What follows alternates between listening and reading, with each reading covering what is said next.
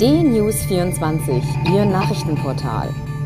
D-News24, informativ und meinungsstark. D-News24 finden Sie auch bei Facebook, Instagram, Twitter und als D-News24 TV bei YouTube.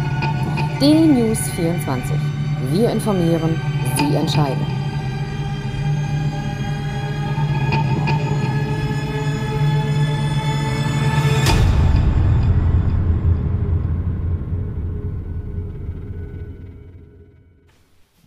Guten Tag, ich bin Uwe Matthias Müller und freue mich, dass wir heute einige Gedanken miteinander teilen können.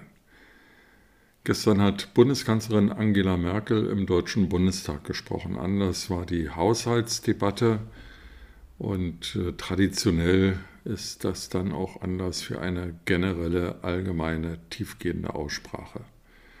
Ich gebe zu, ich habe die Rede von Angela Merkel nicht gehört.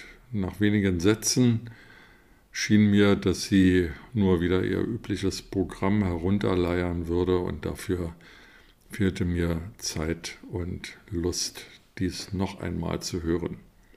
Offensichtlich habe ich aber was verpasst, denn Frau Merkel soll sehr emotional und eindringlich gewesen sein und vor den großen Belastungen, die vor uns liegen, gewarnt haben. Gemeint ist natürlich die Coronavirus-Pandemie und die hohen Zahlen, immer noch hohen Zahlen der Neuinfektionen und vor allem der an und mit dem Coronavirus verstorbenen Bürger unseres Landes.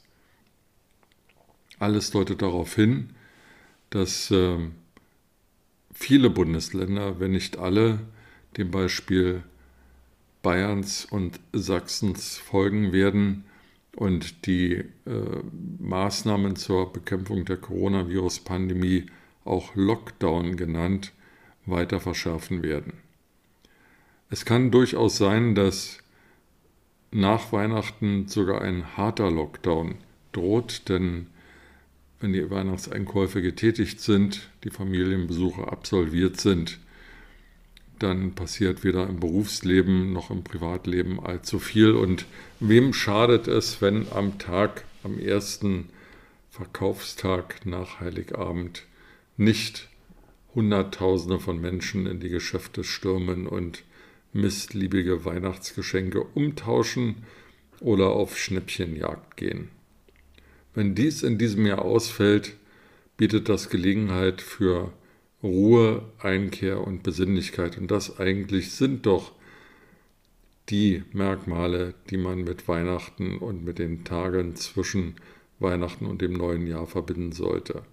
Rückblick auf das, was gewesen ist, Nachdenken, Reflexion, Kraft sammeln für das neue Jahr, das wahrscheinlich in vielerlei Hinsicht nicht viel einfacher werden wird als 2020.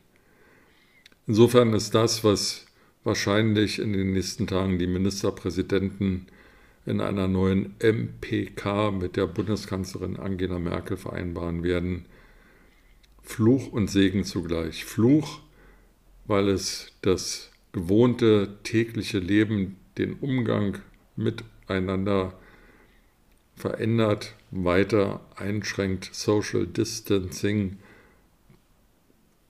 gewöhnlich macht und wieder neu erlebbar macht.